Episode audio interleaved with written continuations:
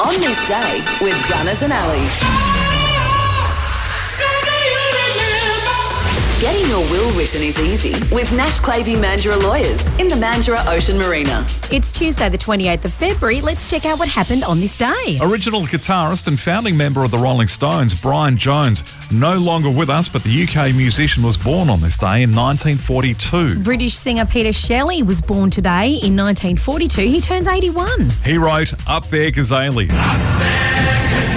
Mike Brady, the Australian singer songwriter, today he's 75. Former drummer with Australian band Sherbet, Alan Sando, today is 71. Female vocalist with the US band The B 52s, Cindy Wilson, is 66. And Patrick Monaghan, the lead singer with Train, is 54.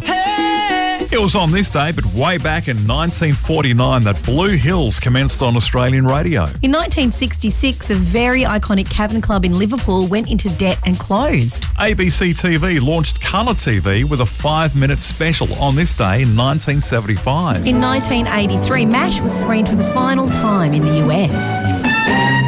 Michael Jackson won eight Grammy Awards on this day in 1984. And we lost some legends. Billy Thorpe, the Australian singer, songwriter, and muso, passed away at the age of 60 in 2007. Lead singer for the Dave Clark Five, Mike Smith, died at the age of 64 in 2008. And just last year, Lismore in New South Wales experienced its worst flood in history. Just a few of the things that happened on this day for the 28th of February. Oh, and it's also my bestie's birthday. Happy birthday, Janelle. She gets one of these.